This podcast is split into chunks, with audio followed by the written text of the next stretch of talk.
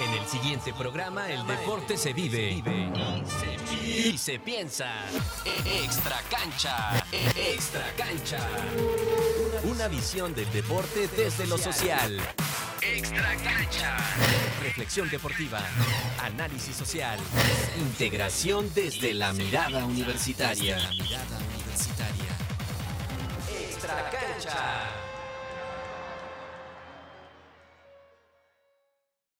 Bienvenidos a Extra Cancha, un programa dedicado al análisis de sucesos, eventos o anécdotas cuyo epicentro es el mundo del deporte. Mi nombre es Alejandro Vázquez, maestro en análisis político por la Universidad de Guanajuato y me acompaña como en cada episodio Daniel Añorbe, profesor investigador de esta universidad. ¿Qué tal, Dani? Hola Alejandro, muy buenas, eh, muy buenas tardes. Eh, buenas tardes, Pete. Como ya saben, en cada episodio nos acompañan académicos con quienes hablamos del deporte desde lo social y en esta ocasión nos acompaña nuevamente Peter Watson de la Universidad de Leeds, a quien ya tuvimos en la primera temporada eh, con el tema de, de la nación y el fútbol en Colombia. En ese episodio nos acompañó Andrés Fábregas. ¿Qué tal, Peter? Hola Alejandro, uh, mucho gusto y un placer estar de nuevo con vosotros aquí en Extra Cancha. Y buenas noches desde un, un, Leeds bastante frío, bastante lluvioso y bueno, un país en la misma situación más o menos. Estamos en el tercer episodio de Extra Cancha, en el par de episodios anteriores. Eh, nos estuvimos enfocando más en la experiencia mexicana en torno a los estudios sociales del deporte. En este episodio, pues nos vamos a salir un poco de esa línea ya que estamos en la efervescencia del Mundial de Qatar 2022. Estamos grabando este episodio prácticamente a unos cuantos días, a una semana de que inicie el Mundial. Y bueno, queremos aprovechar eh, este momento para hablar sobre el Mundial de Qatar 2022. Eh, Peter, pues sabemos que el Mundial de Qatar es de todas formas, por donde lo veamos, un, una edición atípica a lo que hemos venido estado acostumbrando no tanto para Qatar, pues ha tenido eh, principalmente Qatar y la región ha recibido otros tipos de eventos, ya sea de tenis, de golf y también del automovilismo. Pero eh, queremos preguntarte qué implicaciones positivas y negativas tiene este evento, eh, esta edición de, del Mundial para el fútbol. Bueno, sin cualquier duda, este torneo da mucho de qué hablar, ¿no? Tiene mucho de qué debatir, eh, y no solo por asuntos futbolísticos, sino mucho de, bueno, asuntos políticos, sociales, de derechos humanos. Es como volver, volver un poquito otra vez a 1978 para un torneo tan quizás polémico. Sé que Rusia y otros torneos han tenido algunas controversias, algunos problemas, pero este torneo sí sí da mucho para debatir y mucho ha sido negativo, sobre todo en la prensa de donde soy yo, de donde, estoy yo en Gran Bretaña, vemos un poquito más una dominación de cosas negativas de Qatar. Pero hay que señalar, creo, eh, que es importante ver que hay cosas positivas también. Para mí, lo más importante es que por lo menos muestra que el fútbol sí puede ser un deporte global y que culturas diversas pueden apreciar y organizar torneos. Y es importante para el mundo árabe, sobre todo, que obviamente no ha tenido la oportunidad hasta ahora para, para ser sede de un mundial. Entonces, esto es importante. Y creo que a veces eh, esto, como Qatar, reduce un poquito más el poder centralizador de las naciones que, suelen dominar el, lo que podríamos denominar el fútbol esfera, ¿no? O sea, las ligas europeas, el control de, de los poderes tradicionales, los poderes económicos, con tradición fuerte de fútbol. Ahora, por lo menos en Qatar, es una oportunidad para ver algo diferente, para mudar un poquito la atención del mundo de, de la Liga Española, del Premier League, de lo que pasa en, en el Champions League y todo eso, y, y apreciar el fútbol desde una forma diferente. Y, creo que esto por lo menos combate de cierta forma una tendencia que, que podemos describir como neoimperialista o primermundista, que quizás rechaza la idea de países o estados pequeños de, de este dominio de fútbol, de, de, que ellos no pueden estar. Sé que por lo menos en Gran Bretaña, cuando anunciaron que, que Qatar iba a ser sede del Mundial, la primera cosa era que bueno, este país donde está no tiene tradición futbolera, era una, una reacción muy, muy arrogante, desde la perspectiva, bueno, que no merecen este torneo. Entonces, creo que es importante que haya otro debate. Y Y pues esto sí me parece importante. También creo que otro, otro aspecto importante o positivo es que, em, es que, bueno, todo no se ha manejado entonces al calendario futbolístico de, de, según lo que quieren los europeos, ¿no? Creo que es bueno que, por ejemplo, el, el continente africano se ha, ha visto muy afectado por por las ligas europeas que quieren siempre que los jugadores africanos no vayan a, su Copa de Nations, a la Copa de Naciones Africanas, por ejemplo. Entonces, este cambio me parece algo importante. Bueno, si pasamos a cosas negativas brevemente, lo más evidente es obviamente que muestra que una vez más lo que más importante es el dinero, que un torneo puede básicamente, un país puede comprar el torneo había alegaciones, como todos sabemos, de corrupción, de intentando eh, manipular quizás al voto para este mundial.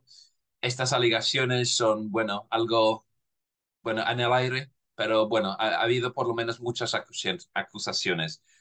Y otra vez más vemos una obsesión del fútbol para conquistar nuevos mercados, para buscar nuevas audiencias, para pensar solamente en lo dinero. Y en este caso, pensar el dinero en vez de en, como siendo más importante de cosas como los derechos humanos o los derechos de la comunidad LGBTQ, creo que así se dice en español, ¿no? Eh, LGBTIQ. Exactamente, sí, perdón. Esta es una cosa que no había dicho muchas veces en español. Entonces, las revelaciones del, de, las, em, de los derechos humanos, de las muchas muertes de trabajadores en casi condiciones de esclavitud en Qatar y y, estas muertes reveladoras han, han muestrado como quizás FIFA en esta ocasión se ha olvidado de las lecciones que deberían haber aprendido desde 1978 con lo que pasó en Argentina. Es como volver a, a, a otras cosas siendo más importantes. Y de esto podemos decir por lo menos que hay cosas positivas que surjan de cosas eh, negativas. Por lo menos ahora podemos pensar en el fútbol importa más, el dinero importa más, o tenemos que em, pensar que si hay asuntos sociales, políticos, de derechos humanos que debemos siempre considerar en vez de siempre pensar en lo deportivo, porque el deporte sí es político. Entonces hay algunas cosas que, que me surgen al mente para, para pensar de cosas positivas y negativas, y seguramente hay muchas más. Sí, de acuerdo, fíjate, a mí me gustaría preguntar, perdón, Alex, eh, me estoy apasionando, como siempre nos pasa en este programa de Extra Cancha. Déjame tomar la segunda pregunta, eh, Alex.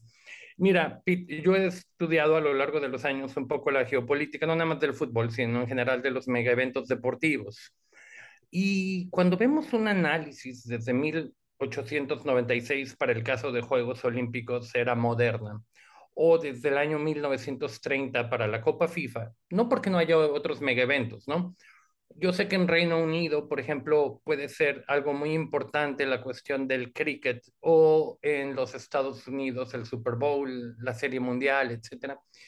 Pero difícilmente llegan a tener este alcance global. El cricket, el rugby pueden tener un gran despegue, por ejemplo, entre lo que son los países de la Commonwealth, el fútbol americano, sobre todo en América del Norte y algunos lugares euroatlánticos, etcétera, ¿no? Pero reduciendo, ¿verdad? De alguna manera, los mega eventos a lo que son Juegos Olímpicos y Mundial de Fútbol, desde la segunda mitad del siglo XX, pero con mayor claridad, frecuencia y profundidad en los últimos 22 años, vemos una creciente migración de los mega eventos deportivos desde el llamado norte o norte global hacia el sur, ahora llamado sur global. Pete, tú ya mencionabas por ahí la palabra neoimperialismo, arrogancia, etcétera, al enterarse en su momento en el año 2010 que Rusia, Qatar específicamente iban a ser sedes de estos dos juegos, de estos dos mundiales de fútbol. ¿Cómo podemos entender este cambio que cada día resulta ser ahora menos atípico hasta convertirse en un sello de nuestra época.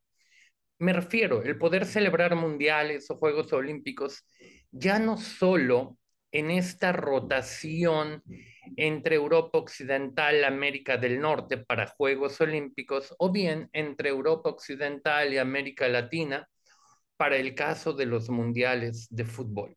¿Cómo, cómo crees que podamos entender esta cuestión de que cada día se vuelve más frecuente y menos atípico esta rotación, esta integración de países del norte y del sur como sedes de estos mundiales o de estos Juegos Olímpicos. Sí, tienes razón. Hay que reconocer que es cada vez más eh, un, un, hecho, ¿no? Un hecho no, no anormal, no atípico, que vemos, por ejemplo, Corea del Sur, eh, bueno, Rusia, China, muchos otros países. Entonces, estamos viendo como quizás ves más una orientalización de los megaventos deportivos en vez de una occidentización bueno, no lo puedo decir, de, la occidentalización. Sí, bueno, perdón, esta noche pues, bastante cansado, me está costando hablar un poquito en español, lo siento mucho a los, a los, eh, a los eh, radio oyentes, pero sí, yo creo que estamos viendo este, esta cosa y me parece que hay algunos factores importantes.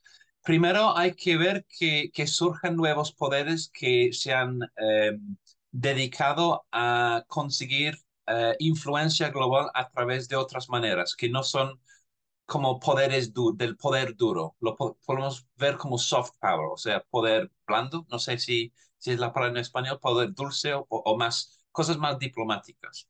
Y sabemos que el deporte es una manera para intentar visibilizarse, para ganar influencia diplomática por métodos más eh, amistosos, agradables, sin causar demasiadas controversias. Entonces, me parece que es una cosa importante donde el poder físico, militar, ahora no se gana mucho, crea más problemas que resuelve. Entonces, y lo que vemos está ahí con el desarrollo de tecnologías, de nuevas industrias y sobre todo de países con recursos económicos que, que venden, sobre todo el petróleo, la gasolina. Entonces, estos países están em, creciendo como, como fuerzas en un mundo cada vez más globalizado. Entonces, estos países, y podemos hablar del, del Medio Oriente, sobre todo Arabia Saudita, Qatar, varios otros países en esta región, también India, China, las Coreas, em, están buscando maneras para ganar cada vez más influencia en el mundo global. Y estamos hablando de todos los scapes de que hablaba uh, Arjun Appadurai, ¿cierto? Los technoscapes y financialscapes y ethnoscapes y mediascapes y todo eso. Entonces, esto es lo importante. Y, por lo menos estas, estas regiones ahora tienen, tienen el poder capital, el poder adquisitivo, el poder financiero para ahora competir. Y creo que cada vez más las naciones quizás más tradicionales como sedes de torneos megaventos no ven tanto la, la relevancia, no ven tantos beneficios. Eh, quizás han sufrido algunos problemas con, bueno, con legados que no, no, se hicieron eh, válidos con problemas de, financieros. Eh, no olvidamos el caso de Montreal, creo que perdió muchísimo dinero con los Juegos Olímpicos. Y entonces quizás no, no tienen tanto para ganar eh, a nivel global. Y entonces es importante ver qué, qué tienen que ganar estos países, como Qatar, por ejemplo.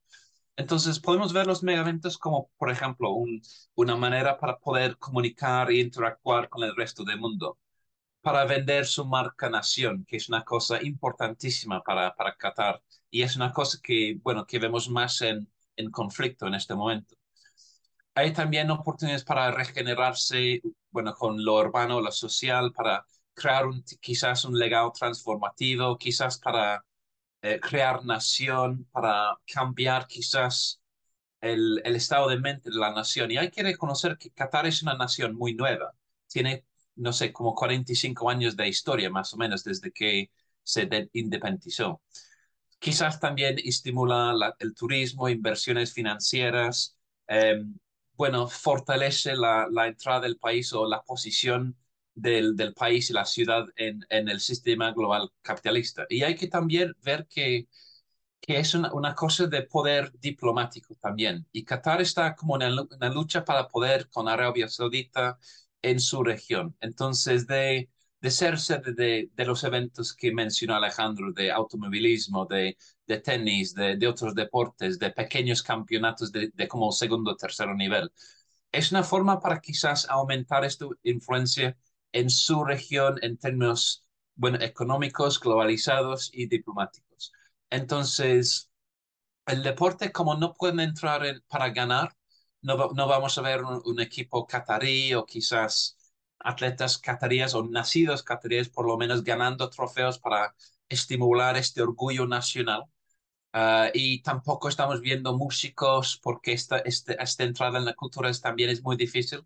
Han visto el deporte y ser sede de megaventos como Arabia Saudita, como por ejemplo Azerbaiyán, como una forma para eh, ganar prestigio, para, para ser eh, por lo menos sede y estimular esta tradición deportiva con todos los beneficios para la nación que pueda tener. Entonces, sí lo veo como como, como razones por, por la cual países como Qatar ven muchos aspectos positivos para, eh, para eh, ser sede y por qué quizás otros países que ya están bastante establecidos no, no, no están compitiendo tanto para, para ganar la, eh, el derecho de ser sede de un, un, Juegos Olímpicos o cosas así.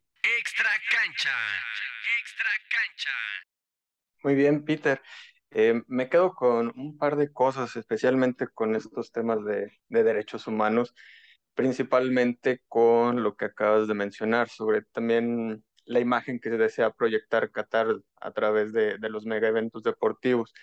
Pero también puede suceder a la inversa. Eh, últimamente lo que más ha sonado es todas las posturas políticas que incluso la FIFA eh, insta a que no se a que no se manifiesten o a que no se digan, que no salgan a la luz. Y recordando el último, la última edición en Rusia 2018, pues ahí sucedió este Shakiri Shaka ah, se manifiestan en un partido, pero ¿qué puede eh, suceder en, Qatar? Digo, ¿qué, ¿qué otras manifestaciones pueden haber? Simple y sencillamente con el grito eh, mexicano, este grito homofóbico que ha sido calificado por la FIFA eh, para incluso amenazar con sanciones a la Federación Mexicana de Fútbol, pero llevando la edición de ese mundial a un país que ha, ha dicho expresamente que eh, todas las orientaciones sexuales pues no son eh, buenas, que no son parte de su cultura, Peter. Sí, no, bueno, es, es un problema y vemos muchas hipocresías con, con esta situación, ¿no?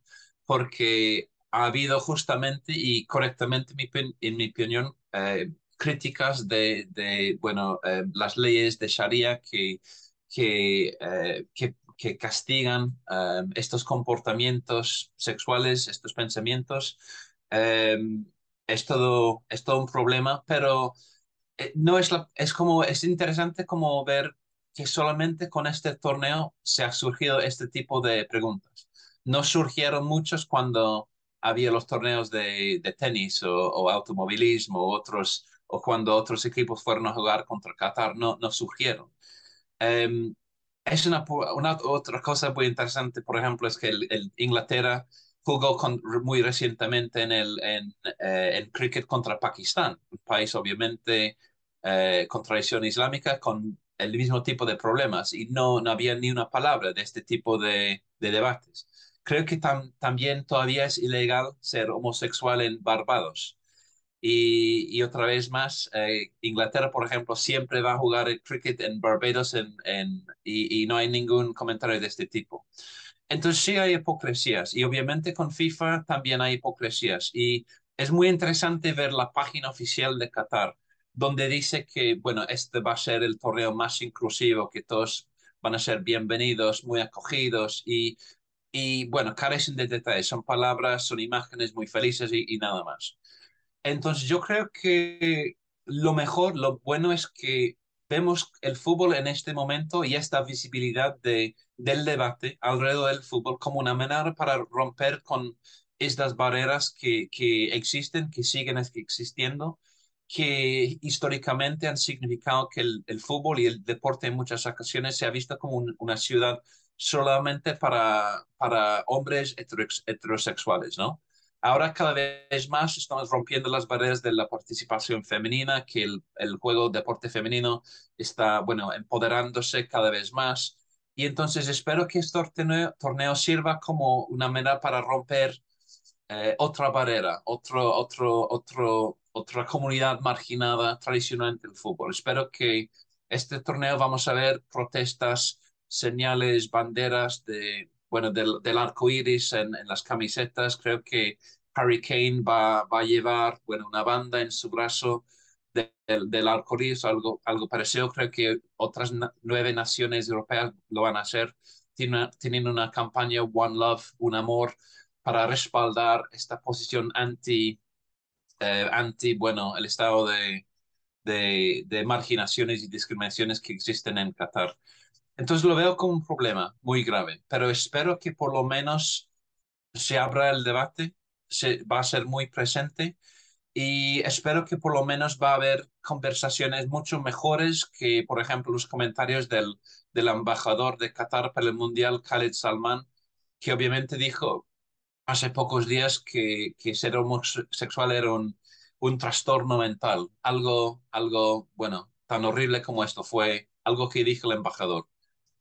Lo único problemático que me preocupa un poquito es que está dominando valores eh, tradicionalmente, bueno, eh, occidentales un poquito. Esto me preocupa, eh, que, que estamos intentando imponer ciertas prácticas y creo que a veces los razonamientos se asocian un poquito con arrogancia, con sentimientos superiores, jerárquicas. Esto quizás me parece que fue un caso con el alcohol en el Mundial, con la prohibición antes del, del alcohol. Eh, bueno, para mí el alcohol no es una parte importante de asistir a partir de fútbol, no lo es. Y, esperaba, yo, yo no tenía problema con un mundial sin alcohol, esperaba que por lo menos quizás reduciría los, las tensiones, el hooliganismo que vemos muy a menudo de los, de los hinchas británicos, por ejemplo. Esperaba que esto podría acontecer. Y veo que cosas como esto me preocupa un poquito que los valores del resto del mundo y los valores del patrocinio eh, entran y dominan cosas de la cultura. Hay otros problemas, obviamente, las cosas del, de, de, las leyes contra homosexuales es otra cosa cultural muy polémica, muy difícil, pero entonces es, es una situación algo difícil y sé que mucha gente del, del mundo árabe eh, se resisten a que, a que otra vez más los europeos, los blancos, los estadounidenses imponen sus ideas y valores cuando existen los mismos tipos de problemas bueno, mismas vulneraciones de derechos humanos en nuestros países. Entonces, esto veo como algo difícil. Fíjate que ahorita que mencionabas esto de los dobles estándares, etcétera, eh, mencionabas algo en tu primera intervención al principio del programa y decías la cuestión de que es importante o que no estás tan entusiasmado con el mundial en el sentido de la parte monetaria, ¿no? De que todo se vuelve economía y esto, pues, es presente en el deporte en general, pero en el, en el fútbol en específico. Y hay una eh, expresión en inglés, al menos en el inglés estadounidense, desconozco si sea lo mismo en, en inglés británico, money talks, ¿no? Sí, y entonces cuando estudiamos la economía política del deporte, eh, yo hace ya algunos años, Alex conoce ese trabajo, eh, analizaba por qué Beijing en 2008, posteriormente en 2022 con los Juegos Olímpicos de Invierno, por qué Moscú, por qué Río de Janeiro, habían ganado sedes, ¿verdad? Tanto eh, en el sentido, bueno, Sochi, en el caso de los Juegos Olímpicos de Invierno, cuando tenían evaluaciones objetivas en los nueve rubros que medía el Comité Olímpico Internacional, Rusia, para el Mundial de 2018 con evaluaciones inferiores a las que tenían otros países con tradición futbolera, porque habían ganado esto. Y la hipótesis era muy sencilla. Los grandes capitales no quieren o no aspiran, no les interesa tanto vender en mercados que son desarrollados y saturados. ¿Qué tanto le puede interesar al gran capital llegar cuando ya están los estadios construidos ¿verdad? Y que quizá nada más hay que remodelar o retocar un poco. Es muy diferente cuando es el terreno virgen, ¿no? To build from scratch, ¿no? Construir desde cero. Igual, tú piénsalo, eres Daewoo, eres Hyundai, eres Coca-Cola, eres L'Oreal, lo que sea. Y tienes ya los mercados del centro, de los países del norte global, pues atascados de tus productos. Mm, quizá no es tan atractivo para mí invertir millones de dólares para esto. Pero si de repente veo mercados grandes, como el brasileño, uno de los más grandes del mundo, el ruso, el más grande de Europa en el sentido de número de personas, el chino, el más grande a nivel mundial y el que tiene mayor crecimiento entre las grandes economías del mundo, etcétera, pues esto tiene un gran atractivo, ¿no? Y entonces quizá eh, cierro oídos, soy silencioso o aplico la idea de que veo, pero como que no tomo nota, ¿verdad?, para asignar las sedes porque la economía política me indica que estos son lugares que son del sur global, pero que tienen ciertas características de mercado, de poder financiero o economías pujantes, solventes, que pueden llegar a cancelar estas deficiencias que hay en términos de valores humanos, cuestiones medioambientales, etc. ¿Qué tanto crees que esto juega un rol fundamental en la designación de las sedes? Bueno, yo creo que es, bueno, muy fundamental. Yo creo que tiene mucho que ver con, bueno, las naciones BRICS, ¿no? Que, que no me acuerdo bien, muy bien el economista que, que eh, hipotizó que estas regiones serían las más poderosas. Bueno, vemos obviamente a Brasil, a Rusia, eh, bueno, China creciendo en poder y, bueno, sede de megaventos. Y no, no tengo la menor duda que pronto India será lo mismo y que veremos, veremos un, un torneo en China muy pronto de fútbol, sin embargo. Y entonces las próximas naciones, que bueno, no me acuerdo, había otro, otro acrónimo, ¿no? De, de qué serían las, las nuevas BRICS, ¿no? Y me parece que sería muy probable que las mismas condiciones se aplicarán y vemos estos países como nuevos sedes de grandes eventos. No tengo la menor duda, creo que tienes absolutamente la razón. Dani, Peter, estamos ah, sobre la hora del, del, primer bloque. Pasamos al siguiente, Dani. Como siempre, nos quedamos cortos en, en tiempo. Claro que sí. La integración deportiva y social. Extra cancha. Continuamos. Bienvenidos de vuelta a Extra Cancha. Mi nombre es Daniel Añorbe, profesor de la Universidad de Guanajuato. Me acompañan, como en cada programa, Alejandro Vázquez, maestro en análisis político por la Universidad de Guanajuato, y también nuestro invitado de lujo el día de hoy, Peter Watson, de la Universidad de Leeds. Es un gusto tenerte de vuelta en esta segunda temporada, Pete, volverte a saludar, sobre todo en la antesala del Mundial de Qatar 2022. Una pequeña nota antes de pasar el micrófono a nuestro compañero Alejandro Vázquez. Sabemos, ¿verdad?, que este programa eh, será lanzado al aire ya durante el primer semestre de 2023. Sin embargo, es importante que hagamos estas reflexiones para que así el auditorio, cuando escuche este programa, seguramente ya terminado el Mundial de Fútbol, pueda contrastar un poco lo que le tocó ver o apreciar, razonar durante el Mundial con las apreciaciones que tenemos académicas desde Extra Cancha. Alejandro, estoy de vuelta contigo. Gracias, Dani. Eh, nos quedamos con las impresiones del, del primer bloque sobre las implicaciones positivas y negativas que tendría esta edición y sobre lo que puede ganar o incluso perder eh, Qatar como país. Pero también eh, Peter en, en, octubre de 2022 participa en un evento de la Universidad Iberoamericana de la Ciudad de México, en donde planteaba una o varias maneras de entender o estudiar las ausencias que tienen las elecciones por no asistir a un mundial. Entonces, Peter, ¿qué implicaciones tiene no asistir a un mundial bueno, gracias Alejandro. Yo, yo de verdad intentaba buscar algo de qué hablar sobre Colombia. Obviamente es mi país, bueno, de más especialización. Y entonces buscaba pensar, bueno, ¿qué, ¿qué podemos decir de Colombia sin el Mundial? ¿Por qué importa o sí importa?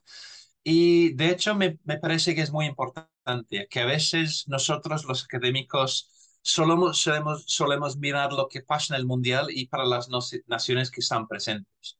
Obviamente en muchos casos históricos hemos apreciado lo que han dicho el presidente o la dictadura, cómo han celebrado, cómo han instrumentalizado el fútbol y las victorias futbolísticas, pero no hablamos de qué pasa cuando, cuando no está, qué, qué pierde, qué, qué influencia pierde, cómo afecta un país la, la no participación. Entonces me puse a pensar en esto. Y me parece que, que es muy importante en el caso colombiano esta ausencia, porque yo creo que durante los, los 10 años pasados, más o menos, eh, desde, bueno, sobre todo la presidencia de Juan Manuel Santos, que ha habido una instrumentalización del fútbol como parte de una estrategia muy deliberada, muy organizada, muy continua y amplia. Y entonces es algo que, que muchas instituciones gubernamentales colombianas y también instituciones no gubernamentales estaban beneficiando, intentando sacar provecho del fútbol y la visibilidad del fútbol, sobre todo en los megaventos. Y sabemos, pero sabemos que el mundial es como el, epicentro del fútbol esfera, ¿no? Es cuando toda la atención del mundo está presente en este torneo. Hay billones de televidentes en todo el mundo, hay muchas palabras mediáticas que tratan el asunto. Entonces, es un momento fulminante de, posibilidades y de potencias. Y entonces, ¿cómo, ¿cómo podemos entender por qué esta ausencia importa? Yo creo que hay que evaluarlo según varias preguntas. Primero, eh, ¿qué intenta lograr el Estado colombiano a través del deporte en general? ¿Qué ¿Cuáles son los aspectos consistentes que serán afectados? Hay que apreciar esto y entonces, ¿qué pierde de ahí? Y por qué el fútbol es la herramienta más apta para lograr estos objetivos. También podemos pensar lo de cómo impacta a la nación y procesos de construcción de nación. Y, y entonces hay muchas repercusiones, ¿no? Hay, hay factores económicos, sociales, políticos, diplomáticos, culturales, imaginarios, identitarios. Hay muchas, muchas repercusiones. Pero yo creo que si lo queremos estudiar en términos académicos, hay varias maneras para hacerlo, varios campos académicos que merecen mucha atención. Lo primero es, es debatir y analizar procesos de marca-nación. En el caso colombiano, como todos sabemos, tiene una identidad muy negativa a nivel mundial por, por las cosas de Pablo Escobar, del, del, del narcotráfico, de la violencia colombiana, bueno, imágenes identitarias que quedan en el resto del mundo de Colombia. Entonces, Colombia eh, ha intentado llevar a cabo desde 2006 más o menos un proceso de, de marca-nación a través de campañas turísticas como Colombia es Passion, Colombia es Pasión, Colombia es Realismo Mágico, creo que Colombia es, es la sabrosura, creo que fue la más reciente. Y el fútbol es parte de esto. El fútbol sirve para, para como visibilizar este, este mensaje de país como cambiando como un nuevo país, como algo que tiene algo diferente para ofrecer desde el pasado, que tiene, sí, bueno, una vida tropical, la gente caliente, la gente amistosa, eh, bueno, muchos lugares eh, exóticos para visitar. Entonces, el fútbol sirve para visibilizar estos programas publicitarios y pensar en Colombia de una forma diferente. Entonces, es una forma. La segunda es de cosas de diplomacia deportiva y que hemos visto muchos programas y muchos proyectos del gobierno desde Santos y un poquito antes también, intentando ser sede de megaventos de, de, de segunda, tercera categoría por lo menos, y usando el fútbol como manera para establecerse y crear lazos con otros países, para crear su propia versión de soft power, como hemos hablado de Qatar anteriormente, que Colombia está haciendo el mismo tipo de cosas para ganar más influencia para cambiar sus relaciones, para, eh, para crear nuevas amistades a nivel diplomático eh, en muchas diferentes regiones del, del, mundo. También, como hablé en mi, libro que salió en agosto de este año, Football and Nation Building en, en Colombia, eh, también vemos una construcción o unificación de la nación que ocurre muy a menudo cuando la selección futbolera está, está jugando.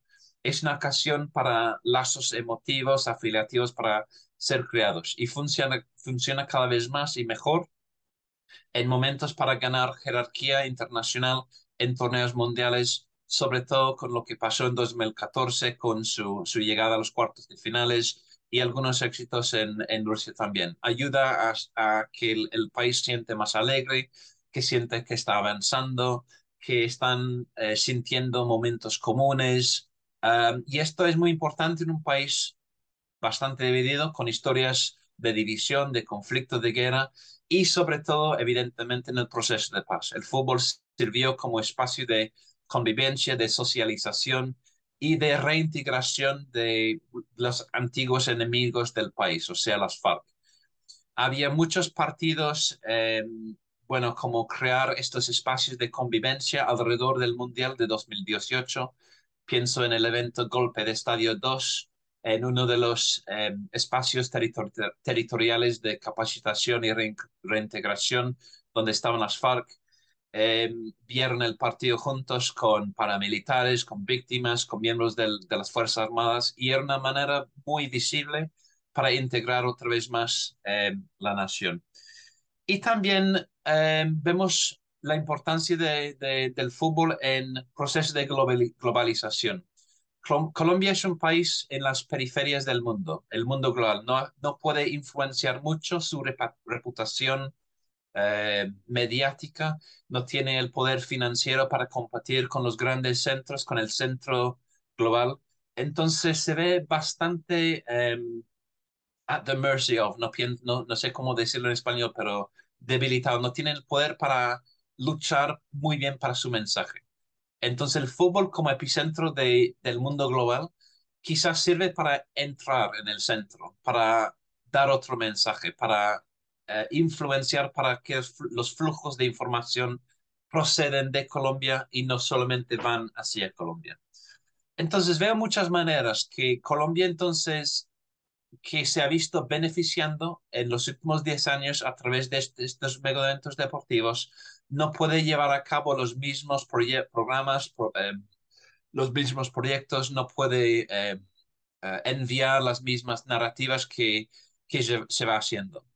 Y otra cosa que me ha interesado mucho en el último mes es que con la ausencia de la selección masculina, Colombia ha intentado encontrar otros espacios para por lo menos promover estos mensajes. Y esto ha sido posible a través de la selección femenina sub-17. O sea, ni la selección femenina de mayores, la selección sub-17 que llegó al final de, del, del, Mundial Global para esta edad. Y, y, muchísima de la población estaba consciente de lo, de lo que pasaba. Vimos una nueva héroe del, del, fútbol colombiano, Linda Caicedo, que seguramente va a ser una estrella a nivel mundial en el deporte femenino. Y vemos cómo Petro eh, comenzó y muchos otros ministros y muchos otros medios comenzaron a hablar del fútbol femenino como cosa importante para la nación en la misma manera que hicieron antes. Entonces me parece interesantísimo que con la ausencia de la selección masculina han encontrado en el fútbol femenino para la primera vez como sitio para, para continuar con los mismos tipos de procesos que, que vengo diciendo. Entonces esto me parece algunas maneras eh, iniciales para pensar por qué eh, importa la ausencia y cómo lo podemos estudiar. Extra cancha. Fíjate, Pete, eh, que es muy importante esto último que mencionas, ¿no? Porque hablar de mundial es hablar de ausencias. La más evidente desde el plano deportivo es la ausencia del actual campeón europeo de fútbol, ¿no? De Italia, mm. que se va a resentir mucho desde el plano deportivo, desde el plano de la tradición. Colombia ciertamente se eh, resiente porque pues, es una de las potencias medias en América Latina y en el plano futbolero, pues ha tenido algunos resultados importantes, ¿no? Pero al mismo tiempo, cuando vemos estas exclusiones, estas ausencias, también vemos como siempre el deporte va a generar la contraparte o el momento de la inclusión del actor, de la geografía, del clima que no había estado presente, ¿no? Y pienso en las cápsulas que han estado saliendo en Canal 11, en la televisión mexicana del Instituto Politécnico Nacional, una de las universidades más importantes del país, y llama la atención cómo el, la cuestión de las mujeres ha estado apareciendo, pero ya no de cara al Mundial Femenil de 2023, sino dentro del propio Mundial 2022, ¿no? El de varones. Se empieza a hablar de cómo ya no podemos seguir hablando del fútbol como el juego del hombre, que así se le llamaba en México al menos, y muy probablemente alrededor del mundo, ¿no? Ayer en la noche salió una cápsula fantástica en la cual dicen que de los 170 y tantos árbitros y jueces de línea, referees y, árbitros eh, de línea para offside, seis de ellos van a ser mujeres, ¿no? Dicen, sigue siendo una parte minoritaria, no llega ni al 5%, pero es importante. Y tres de ellas van a ser árbitros o referees centrales y tres de ellas van a ser de línea y se habla de que dos de estas seis mujeres árbitro van a ser latinoamericanas, una de ellas colombiana, otra de ellas mexicana, ¿no? Y como mencionas de esta jugadora, ¿verdad? Que seguramente va a ser una superestrella a nivel mundial, ¿cómo puede llegar a compensar ese daño, ese sufrimiento? Em, obviamente es un sufrimiento, un daño simbólico a la nación de no estar presentes, el hecho de al menos tener el consuelo, ¿verdad? Al menos tener ese mejoralito, como decimos, unas pastillas pequeñas para calmar la fiebre o la tos en México, que puede llegar a representar este resultado histórico que tuvieron las colombianas en el Mundial Sub-17, ¿no? Que hace algunos años le pasó precisamente a las mexicanas que también llegaron y también perdieron en la gran final contra la que parece ser ahora una potencia europea sub-17, que es España, que ha ganado las últimas dos ediciones. ¿De qué otras ausencias, verdad, que no hemos quizá tocado hasta el momento, podríamos hablar en Qatar 2022 que tú puedas identificar, pero también qué otras inclusiones o presencias que no habían estado, ¿verdad? Antaño, en otros siglos, en otras décadas, podemos ver en este Mundial de Qatar, ¿no? Para no irnos con la idea nada más de aquello que se pierde o aquello que no está, pero también aquello que le damos la bienvenida y que dentro de la sociología del deporte deberíamos estar saludando, no por el deporte, sino porque, como decían, ¿verdad? Eh, Elías y Donning, pues hablar del deporte, del fútbol y hablar del deporte, es hablar antes que nada de la sociedad contemporánea en la que vivimos. Sí, sí, no, precisamente, muchos puntos muy verídicos, Daniel, gracias. Yo creo que una inclusión que, que casi se ha pasado, casi, bueno, olvidada y una comunidad muy olvidada, y un detalle que vi, bueno, cuando, bueno, buscaba en, en como las páginas del, del sitio web, eh, es de la gente discapacitada. Y una cosa que me interesó mucho es que los estadios construidos los ocho estados modernos serán, eh, bueno, supuestamente, por lo menos según dicen, los más accesibles en la historia eh, para estos hinchas, que suelen ser, bueno, olvidadas cuando pensamos en cómo asistir al Mundial y toda la gente del Mundial. Hemos visto, bueno, unos videos muy, muy conmovedores de amigos, de, de, de hinchas ciegos y el amigo está contando lo que está pasando y, recuerdo ver un, amigo con un tablero, estaba moviendo en los jugadores por el tablero para, para, como, para que el, su amigo ciego supiera qué estaba pasando en el juego. Y ahora lo que parece estar pasando en, en, en Qatar es que habrá facilidades para personas con discapacidades sensoriales, o sea, gente ciega, va a haber contenidos audios, va a ser estadios mucho más fácilmente accesibles para la gente con sillas de ruedas u otros problemas de movimiento. Entonces, esto sí me parece una cosa importante y, tenemos que admitir que, bueno, los, los, eh, los Juegos Paralímpicos eh, tienen cada vez más atención. Eh, no sé en el caso, si en el caso latinoamericano, no, nunca he estado en, en América Latina durante los Juegos Paralímpicos, pero por lo menos es una, es una cosa que, que tiene mucha más atención en, Inglaterra y otros países. De hecho, al momento, una cosa muy interesante es que hay, un, hay el Mundial de, de Rugby League. Es, bueno, es un deporte bastante minoritario en el mundo, pero en la televisión eh, free to air, o sea, sin pagar, hay los partidos del, del Rugby League en sillas de ruedas. Y, y, es algo que ha ganado muchísima atención, ha sido muy popular. Entonces, me parece interesante esto pero hablar de, de, exclusiones. Y creo que, bueno, hemos hablado ya de, de los problemas de, derechos humanos, pero la otra ausencia o la otra exclusión, exclusión que tenemos que discutir es la de Rusia y Bielorrusia, eh, que fueron impedidos de participar, de clasificarse para, para este torneo. De hecho, es como quizás la primera eh, prohibición de, de, de, manera como antes de África eh, del Sur, ¿no? Con, con este, el sistema de apartheid que los, los prohibió de participar en, en cualquier deporte. Y esto me parece interesante porque, bueno, lo que, pasa, lo, que está pasando en, en, Ucrania al momento es muy serio, es muy grave, sin duda. Eh, bueno, eh, es una agresión inadmisible de, de los rusos pero no es un caso único. Ha habido muchas guerras, muchas invasiones, muchas atrocidades, eh, muchos crímenes eh, de la humanidad, muchos gobiernos con problemas de dictaduras, de desapariciones, de, bueno, de, bueno, de violencias, ¿no? Pero han decidido actuar en este caso de Rusia-Bielorrusia. Y esto será muy interesante ver cómo continúa, qué serán las reglas que FIFA o quizás la comunidad internacional olímpica van a imponer en otros casos. Y será muy interesante ver quiénes van a decidir cuáles conflictos recibirán eh, este castigo, bueno, enorme de no participar en el, de, ser como los, los, los olvidados, la gente no querida del, mundo deportivo.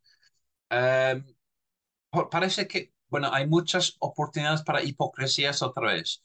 Y me, me acuerdo muy bien, vi muchos eh, tweets en Twitter cuando dice, estaban diciendo, bueno, ¿qué pasó en, qué está pasando en Palestina, en Israel, en Yemen, en Siria, en, en bueno, en muchos otros países? ¿Qué pasó cuando los Estados Unidos intervino militarmente eh, en, en varios países? Bueno, bueno, en los últimos 30 años más o menos, y nada pasó.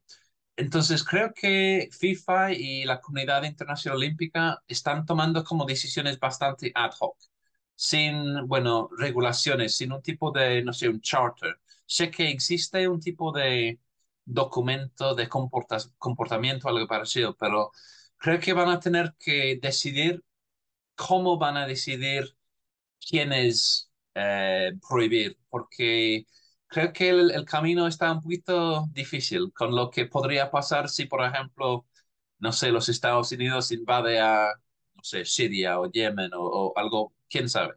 Pero, ¿qué pasará en esta situación? ¿Quiénes van a decir, decidir si ellos pueden participar o no? ¿Será su poder económico va a comprarles el voto para decir, no, bueno, no vamos a intervenir en este caso? Entonces, esto me parece una, una exclusión que, que, que surgen, bueno, de la cual surgen muchas preguntas. Sí, fíjate que ahorita que mencionabas, en la temporada 1 tuvimos a Dejan Mihailovic, un serbio, y precisamente Dejan nos mencionaba, ¿no? El caso de la Euro del 92, que fue paradigmático, porque aparte se acaba coronando Dinamarca, que no había clasificado originalmente, y hay una película en redes, bueno, una de las plataformas, ¿verdad? Precisamente sobre cómo estaban los eh, daneses de vacaciones y los fueron reuniendo y acaban triunfando, ¿no? Y, los, ah, y el evento eh, tremendo en el aeropuerto en Estocolmo, si no me equivoco, cuando ya había aterrizado el avión y no se les permite descender, etcétera para castigar a un país que ya estaba prácticamente extinto, ¿no? Yugoslavia, que se había implosionado y dado parte a tantos nuevos países, siete en la actualidad, ¿no? Entonces ahí sí vienen estas sanciones, se prohíbe a un equipo que aparte estaba perfilado para, muy probablemente para ser campeón, porque traía un, un equipazo, ¿no? y ¿no? Pero cuando vienen las invasiones al margen del Consejo de Seguridad, la de Estados Unidos en 2003 a Irak, donde el propio Hans Blake dice, no, en efecto, no hay armas de destrucción masiva y que tanto Francia como Rusia vetan esta cuestión como miembros permanentes del Consejo de Seguridad eh, y China se abstiene y aún así llevan a cabo y pues no hubo ningún tipo de boicot, ¿no? Para ninguno de los eh, eventos. Y llama la atención como, em, digamos, en el caso del fútbol todavía, porque como son representaciones nacionales, se juegan países, ¿no? No tanto individuos, pues eh, puede ser em, algo discutible, pero bueno, viene esta ascensión al país, ¿no?